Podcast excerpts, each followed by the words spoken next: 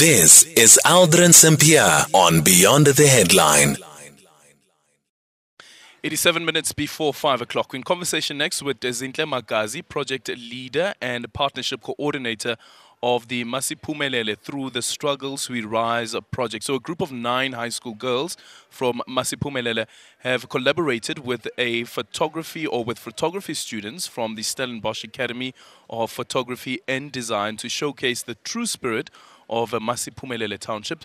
Through this initiative, they hope to change the negative narrative of Masiphumelele as the township is often in the news for incidents of crime and poverty. Zintle Magazi now joining us on the line. Zintle, good afternoon, and thank you so much for making time for us. Good afternoon. Thank you so much for having me. So you are also from Masiphumelele Township. How would you describe the area? How would you describe the community? How would you describe the infrastructure that you find there? How would you describe how the community interact with each other?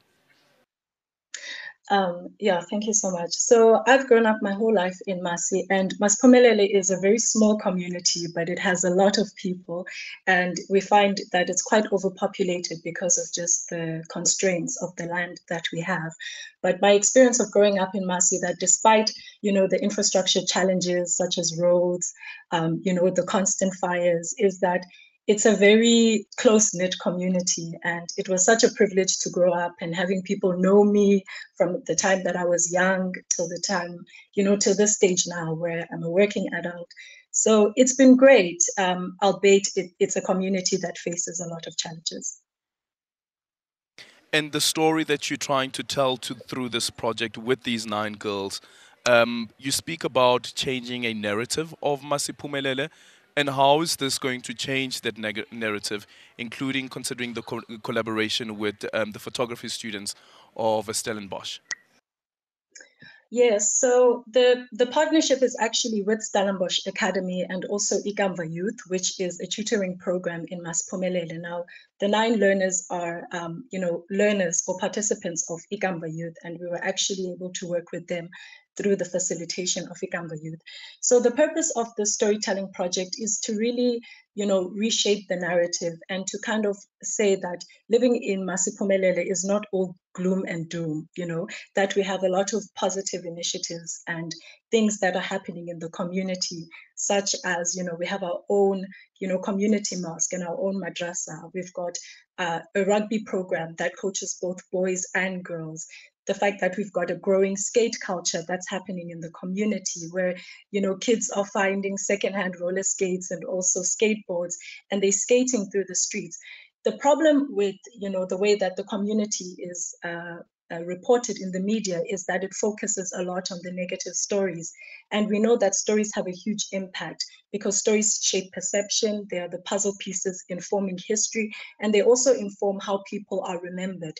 So this project is to you know move away from the depiction of uh, township life as you know of suffering of violence and chaos to say that we also have great things that are happening in our community. And what we want to do with that is to instill a sense of pride in our community members. And the fact that you know the contributors are a young group of girls who are writing through their lived experiences and through creative writing we want to show other kids that you are the expert of your community. You know the heartbeat of your community better than anyone else that's coming from the outside, and you have what it takes to write. So yeah, what we're in essence also trying to do is, you know, break away from the single story narrative. And we want to honor the dignity of our people by showing them in, in, in a more holistic view that despite the challenges that they overcome, that they are beautiful, that they are resilient, and that we are in fact talented, and that our stories should should reflect that as well. Yeah, you evoke um, that, that that common phrase being used by uh, Chimamanda Ngozi Adichie as well, and that is the dangers of a single story. But what she also points out is that stereotypes um, are not necessarily all wrong.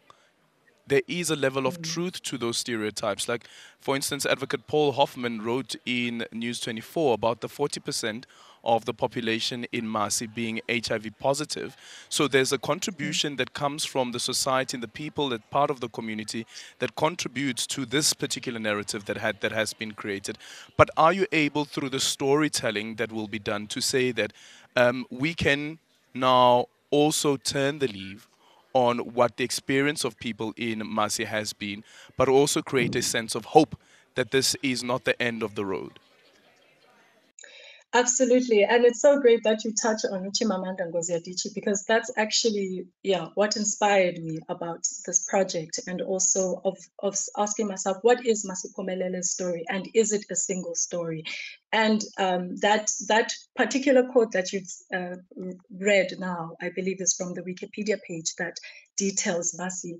And as much as that is true, I think the dangers of um, you know zoning in on such facts is that they they overshadow everything. And what we want to do is say that yes, Masiphumelele does have challenges. And what you'll find when we get to the point where we publish our book and we get our stories released, and what the learners write about is the challenges. So some of them write about the rape culture that exists in townships, or you know about amaparapara that break into people's houses and steal, you know, and how community brings a sense of justice.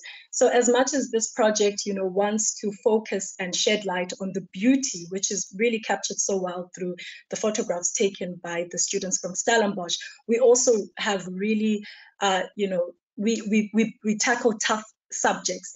But I think the power in what we do is that we allow the residents to to to tell their own stories and to shape their own narrative. And I believe that comes with a sense of agency and a sense of power rather than reading from, you know, a professor who's who's uh, maybe visited Masi or most probably done research on Masi, then to also hear from someone who's living in the community and what they say about their community. Powerful stuff. Thank you so much. Zintle Magazi, the project leader and partnership coordinator of Masiphumelele through the Struggles We Rise project. And she's actually reminding me of a conversation that I had with my cousin um, over the weekend when I was in Welkom in Bronville. Um, and he also points to this concern around um, the narrative of colored people being only violent and as he puts it, is that it's also become part of his duty to change that particular narrative to also show that there are colored people who are not violent and there are colored communities that are not violent where there is where there's peace and where people live in harmony but also with hopes and aspirations for a better society. It's five o'clock, time for the news.